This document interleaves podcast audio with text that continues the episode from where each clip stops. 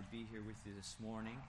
And if I could just put a plug in for this evening, if it's not your habit to, to be back on a Sunday evening service, I want to invite you to come back, to be able to uh, meet you and greet you. You know the partnership that we have, that we've had with you through prayer, is of vital importance to us as uh, missionaries serving God in Spain. And, and if you could come back this evening uh, to get to know us better and allow us to get to know you better, what a partnership of prayer uh, that would be for us, uh, and what a blessing it would be for the mission of the church in reaching the nations for Christ. And so I invite you to come back this evening. Well, I also invite you this morning to take your copy of uh, God's Word and uh, open with me. I'm going to share with you, actually, you know, as we sang uh, these hymns this morning, it's a wonderful thing to see how God uh, just works things out according to his providence. Uh, we sang about God's, uh, Christ's atoning death. We sang about uh, the temptations that we encounter and the struggles and the wrestling that we do oh, in our Christian faith in the second one. And then we certainly sang of the promises of God in Christ Jesus and the hope that we have. And uh, those three hymns contain the message that I want to that God has laid on my heart to share with you from the book of Hebrews. But before we turn to the book of Hebrews, I just to kind of uh, give rest to our minds, oftentimes when we come out of a worship time, and just to jump into a message, we allow God's word again, even as we've heard it from Matthew, to give a rest to our minds and to focus us in what God has for us today. So I would like to invite you take your copy of God's word this morning and open to. Uh, Genesis, Genesis chapter 12, familiar verses. Genesis chapter 12, verses 1 through 3. And I don't know where your heart is today. God knows where you are. But I need to be honest with you. Uh, I want God's word to work in our hearts this morning. And God may have, it may have already been working in someone's heart today to follow Christ in missions. You're never too old to be a missionary, and you're never too young. Um, and maybe God is working in your heart to call you to go and to serve Him maybe in a foreign land. Um, may God be, be, be praised in that, in that working, in His, His working in our hearts. Well, Genesis chapter 12, verses 1 to 3, we read Now the Lord said to Abram, Go from your country and your kindred and your father's house to the land that I will show you. And I will make of you a great nation. And I will bless you, and I will make your name great, so that you will be a blessing. I will bless those who bless you, and in him who dishonors you, I will curse. And in you all the families of the earth shall be blessed. We even see in that call of Abraham the great tension that there is in life the tension between blessing and cursing in the life of the church. If you would follow me now to Genesis chapter 23, I'd just like to read just one verse for us before we jump into Hebrews, the epistle to Hebrew, to the Hebrews.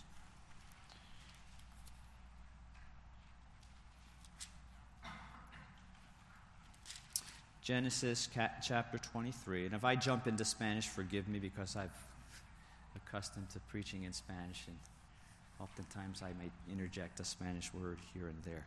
Um, Genesis chapter 23, verse 3. We know that Abraham had been called by God to go to the and, and given these, great, these great promises of God. He sojourned in the land of promise, and yet this is what he said as he was wanting to bury his dead, wanting to bury Sarah. And speaking to the Hittites, he says in verse 4 I am a sojourner and a foreigner among you. Give me property among you. For a burying place, that I may bury my dead out of my sight. Abraham understood and acknowledged that he was a sojourner. We might use the word pilgrim in this world. Well, let's turn to the book of Hebrews.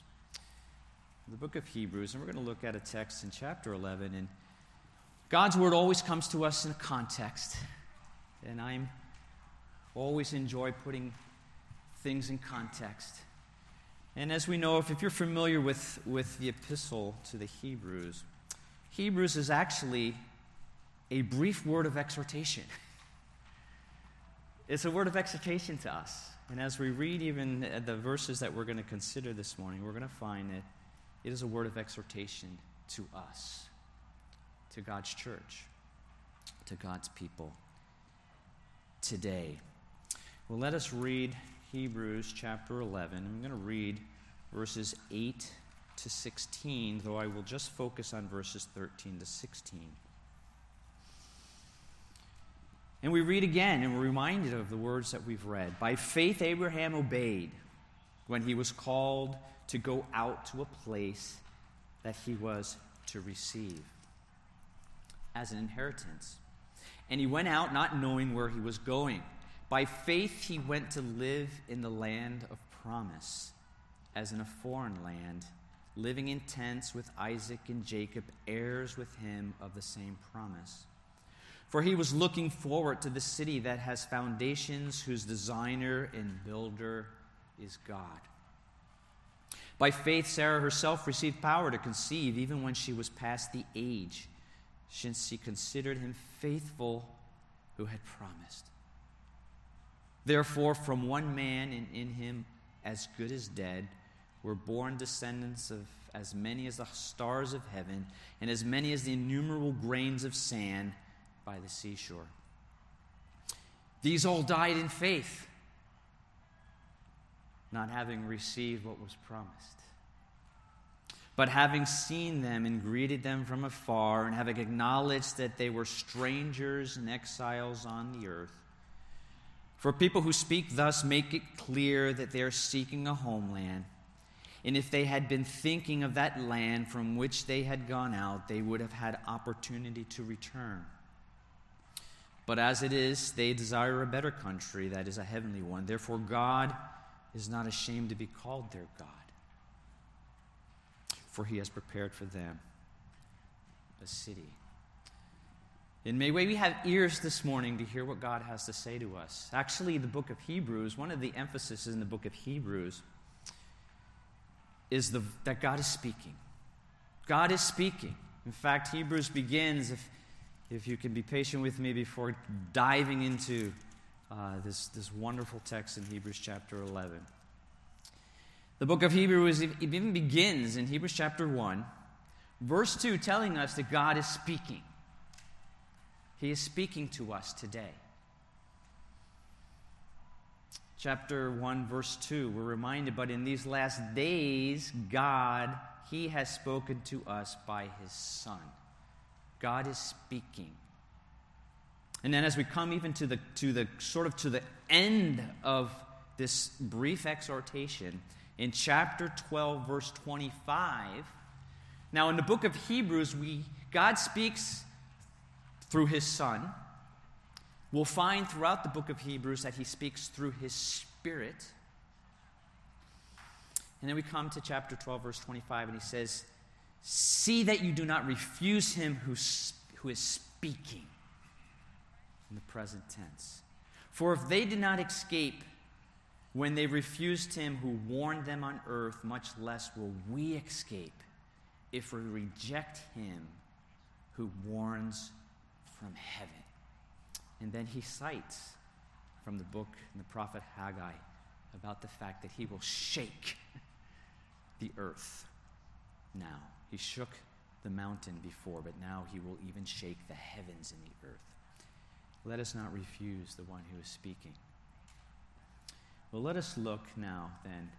And as we consider, as we've seen even from Genesis, and we will see in our text, uh, Abraham acknowledged that he was a sojourner, he was a pilgrim in this in this world. And when we think of missions, when we think of missions, and we, have, and we want to let the scriptures speak to us, but, but when we think of Christians, nominal Christianity, nominal Christianity is the greatest threat to world evangelization. Hebrews is a brief exhortation, as I understand the message of Hebrews, against the subtle influences that can draw us as God's people into nominal Christianity. That's not to say as nominal, uh, nominal Christians deny the atoning work of Christ. If we read Hebrews, that's the one thing that he is emphasizing that Christ is very God and yet very man. He emphasizes the priesthood of Christ and the atoning work of Christ as the foundation of the Christian life and as the foundation as we will look and see in our text today. Um,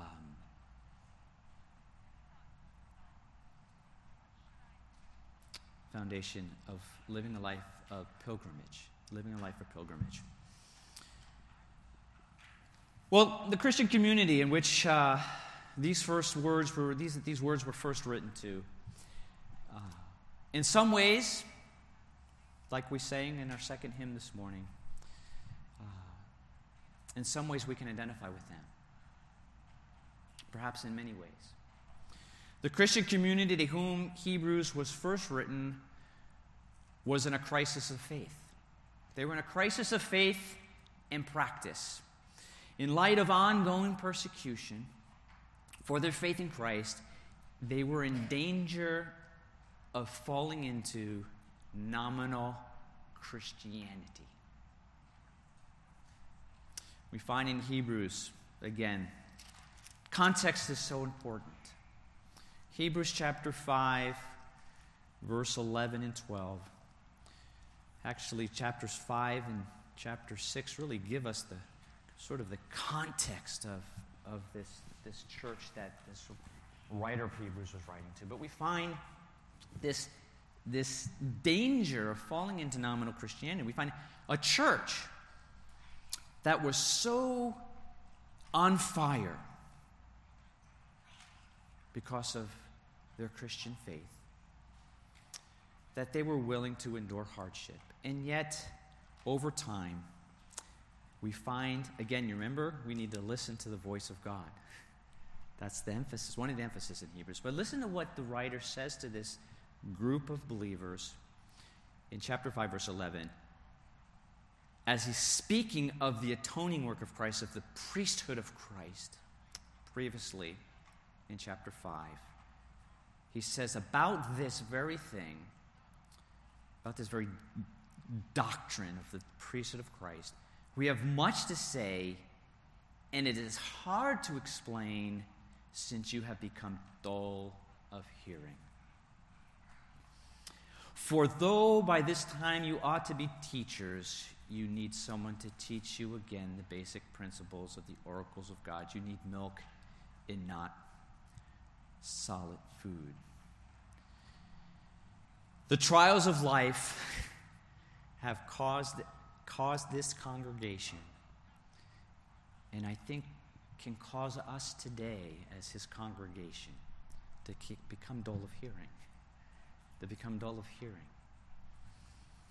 The things that were important to God were no longer important to all of them. The Lord remembered their past works and love for His name in serving others, and some of them had forgotten the writer reminds them of God's remembrance in, in chapter 6, verse 10, again, in this very important section of Hebrews. He says, For God is not unjust so as to overlook your work and the love that you have shown for his name in serving the saints, as you still do. Yet some have forgotten, some had forgotten. And they were pulling back from living their faith it no longer gave open testimony of their faith and hope in Christ, they became dull of hearing, and instead of being teachers and proclaiming Christ, they began to pull back.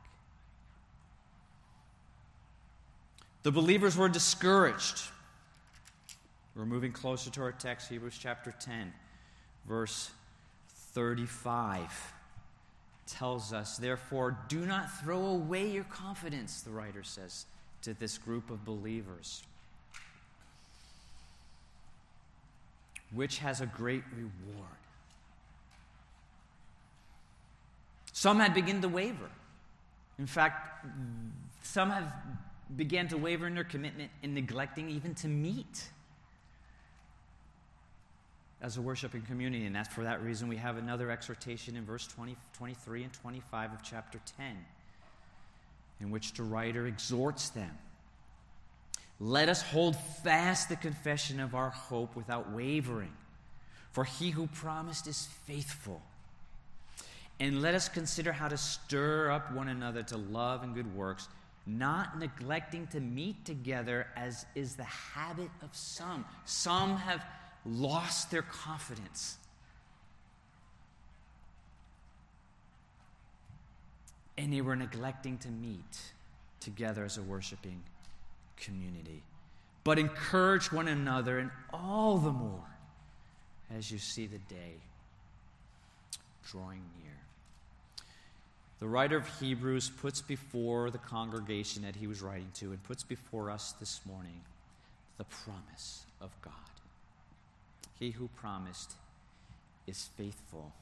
Hebrews addresses the danger of nominal Christianity, of falling back, becoming dull of hearing, enjoying perhaps the benefits of Christ, and yet not on fire for Christ, not willing to announce him to others, and not willing to see his gospel go out to the nations.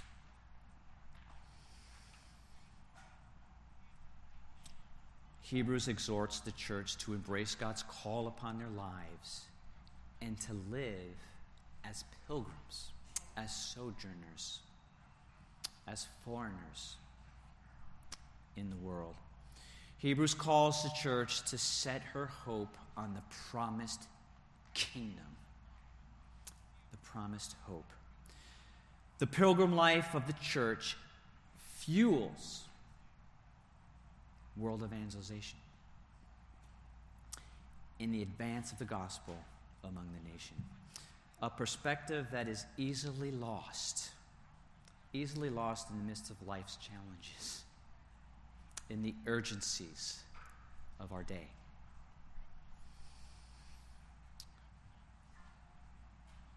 Beloved,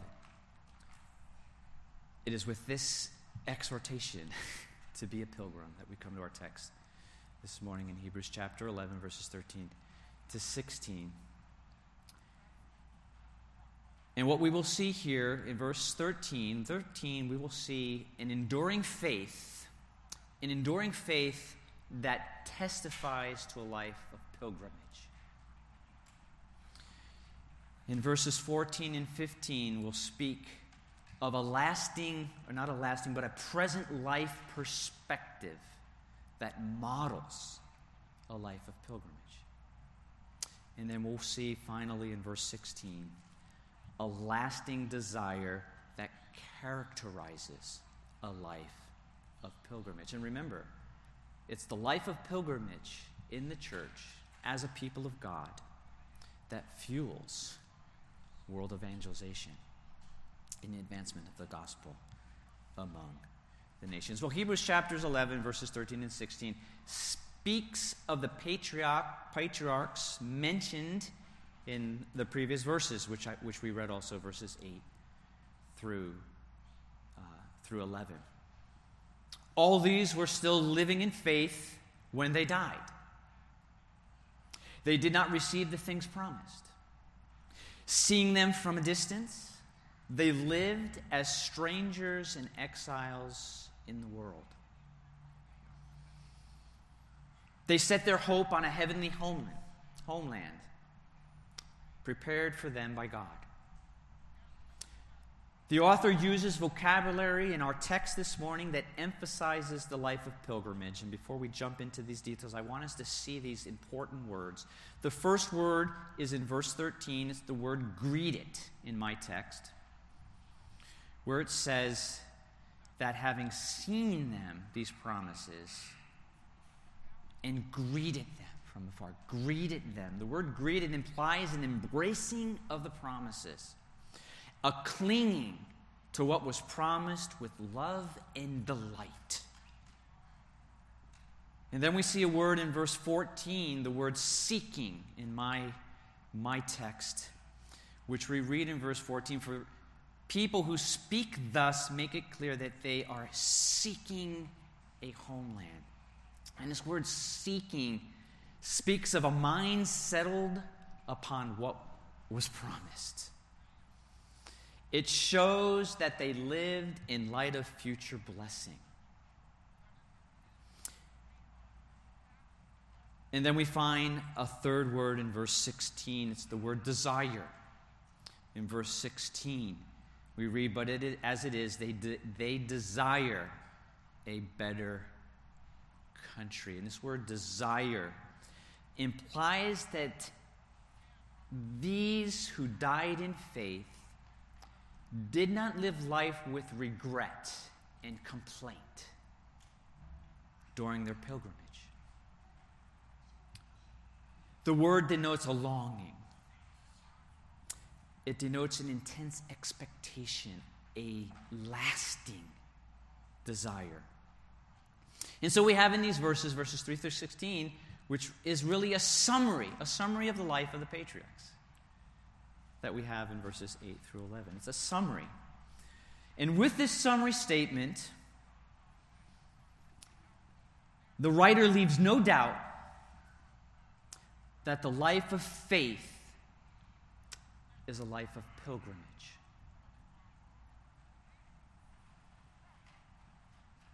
The Christian life is not a life focused on earth and on this present life. The life of faith is a life of pilgrimage whose destination is not in this life, but in the one promised by God. And so we see in verse 13 what I've entitled an enduring faith that testifies to a life of pilgrimage, to this first congregation and to us today from the life of those who died in faith. Verse 13 reads These all died in faith, not having received the things promised, but having seen them afar, seeing them and greeted them from afar, and having acknowledged that they were strangers and exiles in the earth. The patriarchs are commended for having lived and died in faith. They persevered in faith to the end. It's important that we understand that they did not live a life of self effort. They did not live their faith in the flesh. They did not live, a life of self effort based upon their own merit to achieve the end promised. In fact, the reader of Hebrews, which I've already mentioned, rehearses for them the priesthood of Christ, his vicarious death, his atoning death, his substitutionary death on the cross as the basis, as the foundation for an obedient faith. We never lose our dependence upon Christ. In fact, the broader context of chapter 11, in the broader context of verse 8, we understand that the life of faith begins with a divine intervention. Right? We read in verse, in verse 8, as we read in Genesis. By faith, Abraham obeyed when? When he was called to go out to a place that he was to receive as an inheritance. When the Lord is pleased to reveal His grace to those whom He has called. They hear His call and obey. Faith and obedience go hand in hand.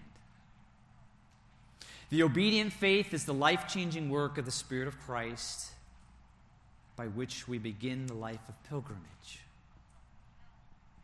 The Christian life is a life of pilgrimage. The life of pilgrimage fuels world evangelization. Abraham responded to God's call upon his life. He was called to go out to a place. And here I want to bring to remembrance many of us to here may be familiar with The Pilgrim's Progress by John Bunyan. Christian in the story of Pilgrim Progress is a pilgrim because God saved him out of the city of destruction. That's what made him a pilgrim. God's initiative in the life of a Christian. And like Abraham, all God's people are called out of this world to follow Christ in pilgrimage. In fact, Hebrews chapter 13, verses 13 to 14, he's calling that congregation out to live a life of pilgrimage, where he says, Therefore, let us go out to him, let us go out to Christ, outside the camp, and bear the reproach. He endured. For here we have no lasting city, but we seek the city that is to come. We are called out to a life of pilgrimage.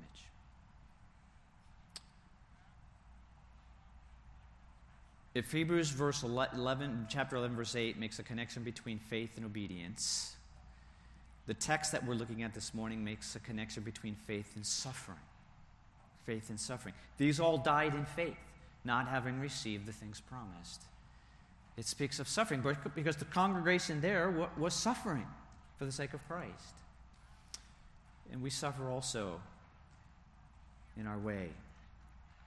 It's the hardships and the disappointments of life that often cause us to forget that we have been called out by God to set our eyes on things promised by God.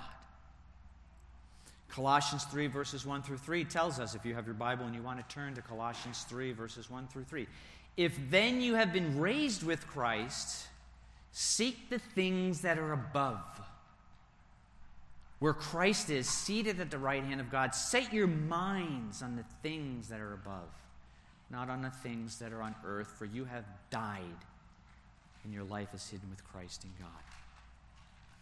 Jesus said to his disciples in Luke chapter 12, verse 32 Fear not, little ones, fear not, little flock, for it is your Father's good pleasure to give you the kingdom. The enduring faith of the patriarchs testifies, patriarchs testifies to a life of pilgrimage. And the emphasis in, the, in this very first verse, verse 13, falls really on the word in faith. In fact, if we look at the original language, it's in faith, according to faith, all these died. The emphasis falls on in faith. These words imply a life lived according to faith. According to faith. A conviction that sees what is not seen, which Hebrews chapter 11 begins with the words, Now faith is the assurance of things hoped for, the conviction of things not seen. That's living in faith. What were these promises not yet received? By those who died in faith? What were these promises by which they acknowledged that they were strangers and exiles on the earth? Certainly, they were the promises of a place and an inheritance. Yet Hebrews has us understand that they did not set their hopes on a piece of real estate. For the death would have made their faith vain. They did not receive it. Death is a terrible finality that can frustrate our plans and our ambitions if our hopes are set on things here, on earth. Rather, we find in verse 10 that Abraham was looking, it says, forward to a city that has foundations, whose designer and builder is God. In verse 16, we're told that, that they desire a better country that is a heavenly one. A heavenly one. Matthew, Jesus teaches his disciples in Matthew 6 19 through 20. Do not lay up for yourselves treasures on earth where moth and rust destroy and where thieves break in and steal, but lay up for yourselves treasures in heaven where neither moth nor rust destroys and, and where thieves do not break in and steal. steal. Our text tells us that the patriarchs had seen and greeted the things promised from afar. Now we need to ask ourselves how can that be? How can that be? Well, we need to turn to the Gospel of John. And in the Gospel of John, as Jesus was interacting with the Pharisees, a group of people, religious people who had forgotten their past redemption and the promises of God and argued and disputed with him. And they accuse him and say, Are you greater than our father Abraham, who died? Certainly they forgot that Abraham died in faith. And the prophets died. Who do you make yourself out to be? And Jesus, in this context of discussion with them and conversation, he says, Your father Abraham rejoiced that he would see my day. He saw it and was glad. Abraham had seen and greeted the promise of Christ because he firmly believed in the promises of God. Abraham knew by faith that the fulfillment of God's promise would come only through the Christ. For that reason, he's put forward as the father of faith. And we're encouraged follow him in his example to us. What was distance, what was far in the distance for the, for, for the patriarchs, we find in the prophets, slowly became nearer, right? Through the promises. And then we find in the book of Malachi, the prophet Malachi, that actually the promise would come suddenly. the promised one would appear and we have him in Christ, Jesus our Lord. In fact, in the broader context of Hebrews, when we come to the end of chapter 11, we find that even those who lived in the land of promise, as we come to the end of this fabulous chapter, and you're mentioning people like David, Samuel, those who lived in the land of promise. In verse 39, we receive, and all these, though commended through faith, through their faith, did not receive what was promised. Since God provided something better for them, for us, for us, that apart from us, they should not be made perfect. The promises they understood in some, uh, by God's grace, in the working of God's word in their lives, they understood that the promises would be fulfilled through the Christ through Christ. You know, when the word, when the word, when the church lives in light of God's word of promise, she lives a life of mission. She lives a life of mission to the nations. And we could look in the book of Romans and see how even when Paul is speaking of the life of justification by faith, again, he puts forward Abraham before them. And he brings the idea of promise. He says, For the promise to Abraham and his offspring that he would be heir of the world did not come through the law, but through the righteousness of faith. Life lived according to a, the principle of faith is a life of mission. And in saying that, Paul's intention was to show that God has a nation of people in mind. and He wants His word to go out to the nations. Many of us, if not all of us, like the patriarchs, we will die before the final fulfillment of the word of promise occurs. There's a gentleman that wrote a book, Jason Stellman. He wrote a book, Dual Citizenship, Worship and Life Between the Already and Not Yet. And this is what he says He says, Believers must take careful account, therefore, of the degree to which their faith and piety are this worldly. Many Christians today pay lip service to heaven while their true focus is on earth. Hebrews calls us to live a life of pilgrimage and to set our eyes and our hope on the promised that is before us. And as we come to uh, verse 4, I know I'm looking at the clock here and I'm thinking, oh my. But uh, as we come to our next verse in this text, first we have seen an enduring faith testifies to the life of pilgrimage, the patriarchs. And our brothers and sisters who have died before us, if they have died in faith, they are testimony to us. Every one of them, of the faithfulness of God's promise. Well, we find also in verses 14 and 15 what I have called a present life perspective that models a life of pilgrimage in verses 14 and 15. Verses 14 and 15 bring the confession that we looked at in verse 13. It brings that confession of the patriarchs into our experience as New Testament believers, as New Covenant believers. Because it, it's, there's a switch, it brings it, it's in the present now. Okay? The patriarchs had it clear that they sought a heavenly homeland. Yet the present tense in verse 14 brings it home to the first audience and to the church today when he says, For people who speak thus, that, that's to say, we're supposed to speak like the patriarchs, right? We are sojourners in this world.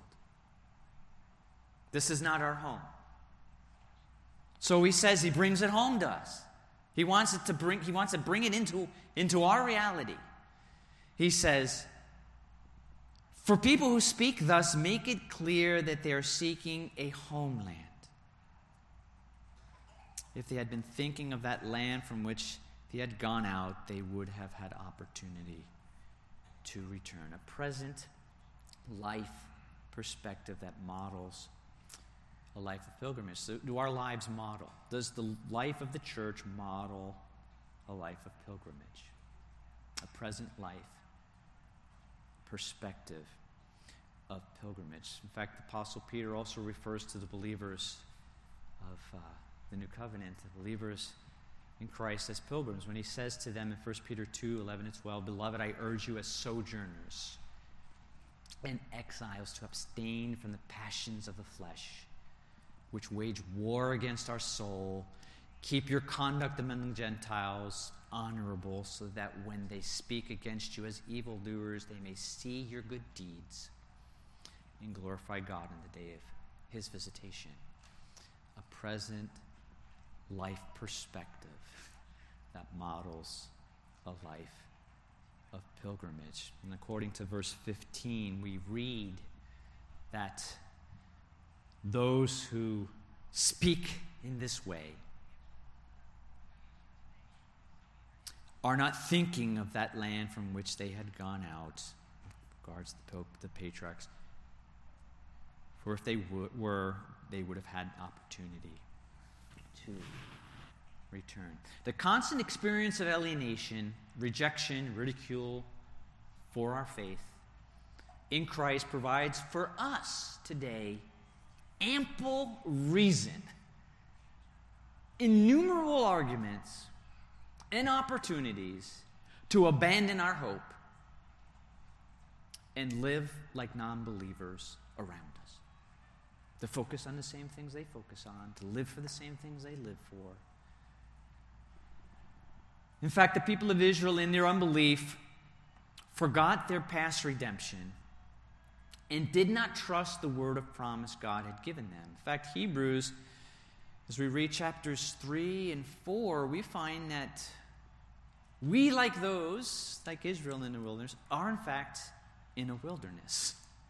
We are between a past redemption and a future hope. God's charge against the Israelites in the wilderness was that they longed to return to Egypt. We read that in Numbers. Oh, that we had meat to eat. We remember the fish we ate in Egypt that cost us nothing. They, have for, they forgot. it didn't cost them nothing. The cucumbers, the melons, the leeks, the onions, the garlic, they wanted to return because they had forgotten their past redemption and they no longer believed the hope, the promise that God had given them. The hardships along their journey was reason enough to return to slavery. In our pilgrimage, like Christian in John Bunyan's story, Pilgrim's Progress, we meet with innumerable reasons to abandon our sojourning to the heavenly city. And surprisingly, a desire to return to the city of destruction. surprisingly. To live as we lived before we knew Christ. Those who have no hope. Well, these verses in verses 14 and 15 exhort us to live a present life perspective that models a life of pilgrimage. A major theme, as I mentioned before in Hebrews, is that we uh, live. Well, let me say a major theme in Hebrews is that every believer lives in a situation similar, as I mentioned, to that of God's people in the wilderness, in which they live between a past redemption and a promised rest, between the promise of eternal inheritance and its fulfillment. We ch- can choose between two ways of living as believers. We can live in faith and obedience, or we can live in mistrust and unbelief.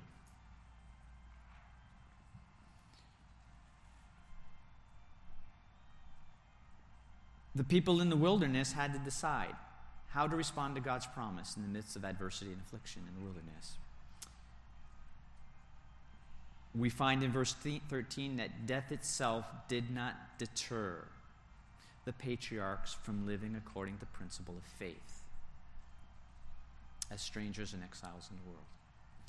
The idea of pilgrimage is brought to bear upon the church even clearly. You know, we, we, don't have time today, but to read, if you read through Hebrews chapters 3 and 4, the writer of Hebrews brings that experience in the wilderness to them. in the same tensions that the people in the wilderness lived, they lived the tensions between blessing and cursing, the tensions between a faith of obedience or a distrust and unbelief. There are a multitude of voices clamoring and beckering and competing for our attention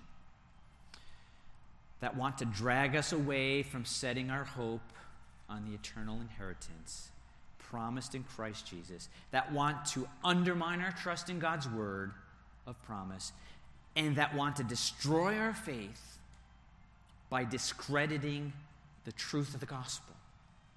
And we need to decide which voice are we going to listen to? We live in a, we live in a context where uh, social media uh, screams at us. Will we listen to the voice of God in His Word?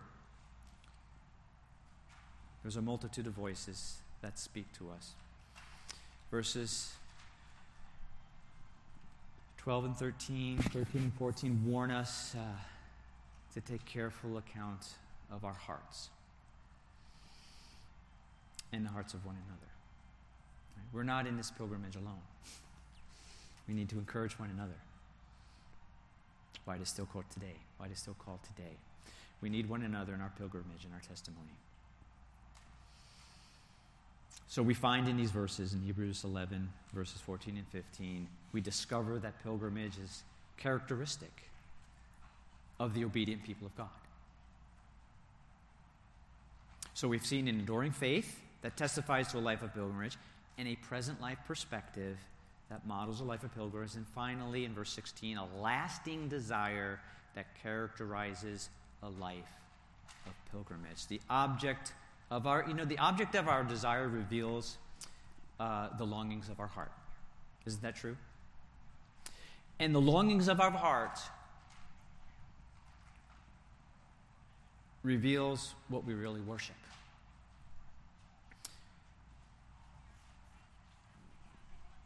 James warns us against worldly desires in James chapter 4 verses 1 through 3 when he says, "What causes quarrels and what causes fights among you? Is it not this that your passions is not this that your passions are at war within you? You desire and do not have, so you murder. You covet and cannot obtain. So you fight and you quarrel. You do not have because you do not ask. You ask and you do not receive because you ask wrongly to spend it on your passions.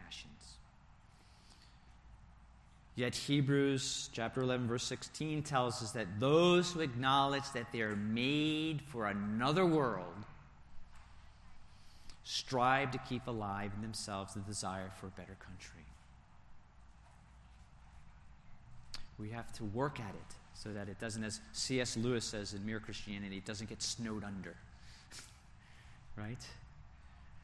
The verb desire again is what we see again in the context in the present, historical present.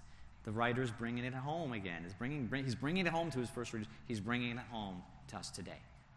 Right? Present tense, but as it is, they, okay, they in verse 14, which again, speaking to our experience, right? The people who speak thus, right? They, okay, by, by, but as it is, they desire a better country that is a heavenly one Therefore, God is not ashamed to be called their God, for he has prepared for them. Prepared for them a city. As New Covenant believers, as New Testament believers, we live as sojourners. We live as sojourners. We live as pilgrims in this world, desiring a city prepared divinely for us. for us. What a joy to live life to the fullest under the favor of God. Right? God was not ashamed to be called their God because they lived with a delight, a lasting desire for their heavenly home, for the city that God prepared for them. Not only does nominal Christianity endanger the mission of the church, it also dis- d- diminishes her joy. Her joy. Nominal Christians are not happy Christians.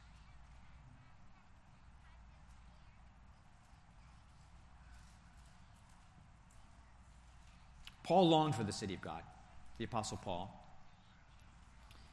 Yet, although he desired this better country, he, he lived on mission in this world. Paul desired. Of course, he says, For to me to live is Christ and to die is gain. Paul desired his heavenly home. And yet, he lived a life of mission, bringing the gospel to the nations.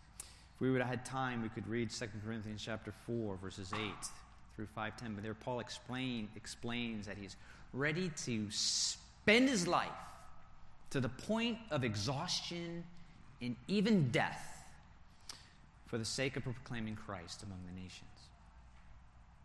Because he was firmly convinced of the objective reality of the promise of God, like the patriarchs.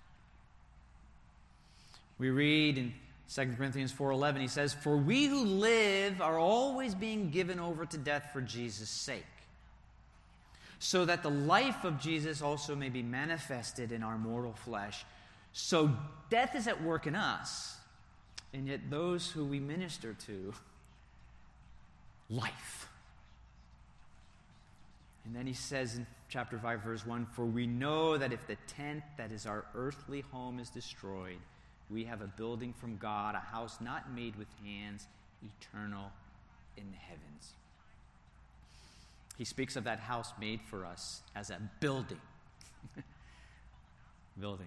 We live in a tent now, but we have a building prepared for us. So he says in verse 6 through 9 So we are always of good courage. We know that while we are at home in the body, we are away from the Lord, for we walk by faith, not by sight. Hebrews chapter 11, verse 1. The patriarchs who lived and di- who died in faith, right?